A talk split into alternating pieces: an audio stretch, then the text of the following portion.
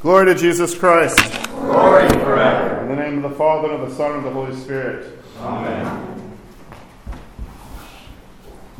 We've begun this Nativity fast, and for the second day of the fast, we have in commemoration the evangelist Matthew, the apostle,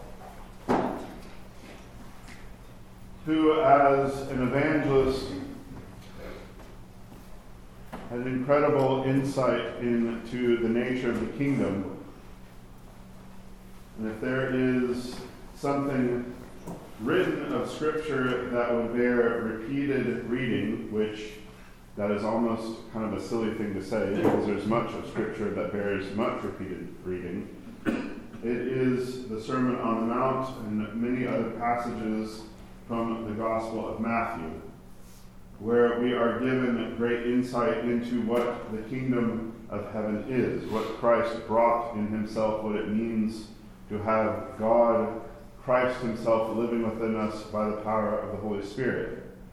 In the hymnody that we just heard, we heard often the refrain about Matthew as a publican, Matthew as a tax collector, and that Christ called him from that task from that, uh, the hymnody was not very nice to tax collectors. Uh, neither was Israel very kind to the tax collectors. But we have, with the hymnody of the Apostle Matthew, have a perfect image to help us enter into this fast. This fast, as Metropolitan Tikhon uh, said, I highly doubt he updates his Facebook page, but uh, I'm sure that someone in, the chancery did it for him. Uh, reminded us that this is one of those fasts. This is a 40 day fast. This is a long fast. It's not like the apostles, which that can be long as well, but or the Dormition, but it mirrors our great Lenten struggle. But we don't have Sundays before it. We do not have forgiveness vespers. We do not have uh, pre sanctified liturgies. We do not have all of the Lenten notes, metaphorically speaking and literally. We, we kind of silently enter into this fast.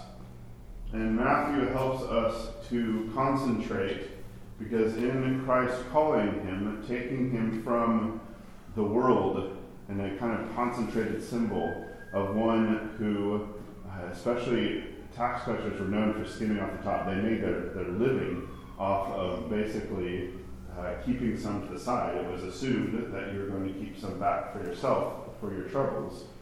And it is Christ calling him away from that life into apostolic life, into a life of the kingdom, into uh, a depth that is only there in life in Christ.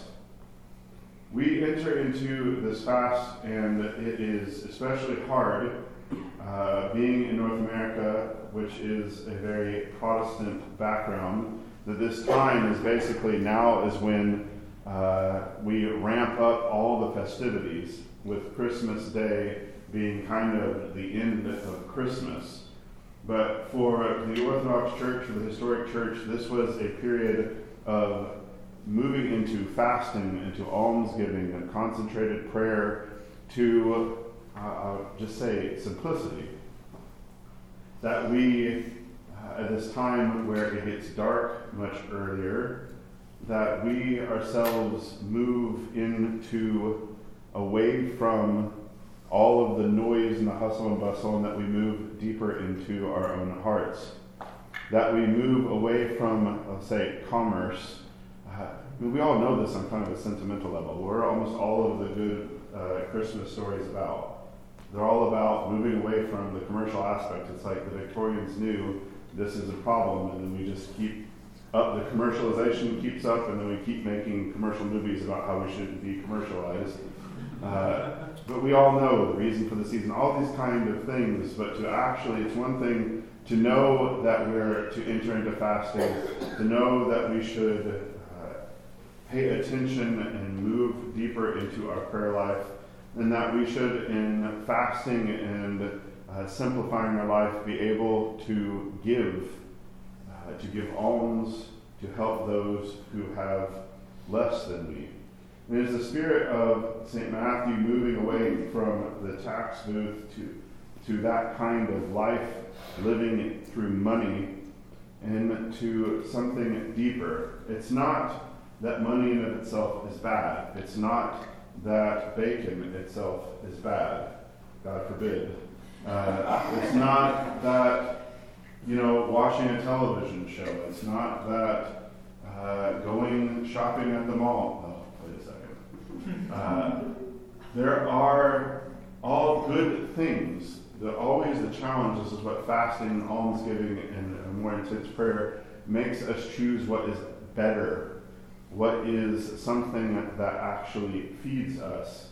Because all those other things are good and they have their place, and it's especially fasting uh, that I find that, that renews our relationship with the created order, with something so basic to keep ourselves alive as eating, that we have to take a second, that we have to change our menus, that we have to uh, have a little bit of hunger uh, that helps remind us that we do not live on bread alone, that we do not live off of uh, pleasure, that we do not live uh, for the sake of the sheen and the shine and the surface of things, but that we live for what makes things live, breathe, and have their being.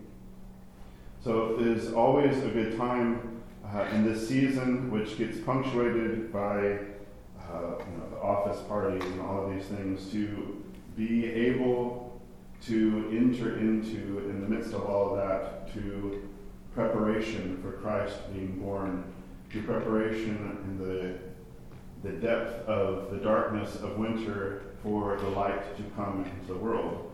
And that when Christmas Day comes, and this is something that takes, I think it takes years for us to kind of change gears with this, uh, that Christmas Day and then the Christmas tide is when the festivities begin when we start uh, rejoicing in all that Christ has done.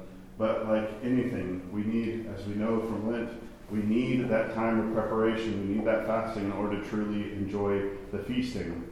Otherwise, uh, it's just another day in the United States of America where we go from thing to thing to thing, consume, consume, consume, consumption, consumption, and we're never satisfied, we're never full, and we might as well sit down next to Matthew in the publican's booth, waiting to just live off the money that we can skim off the top. So let us, as we begin this fast, if it's something that's crept up on you, this is one of those that can easily creep up on you. Uh, if it is something that you need, uh, you know, a week or two to get, engage in, at least at some point, uh, engage, go deeper, uh, deny yourself particular things, uh, but feast on good things. This is one of the, so here's a practical thing about fasting. Don't just eat off bread.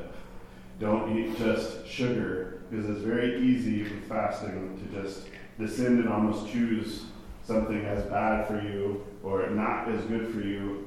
You know, eat good, healthy things, but do it in measure. Do it to the glory of God and increase your prayers and put aside some money to help those who do not have.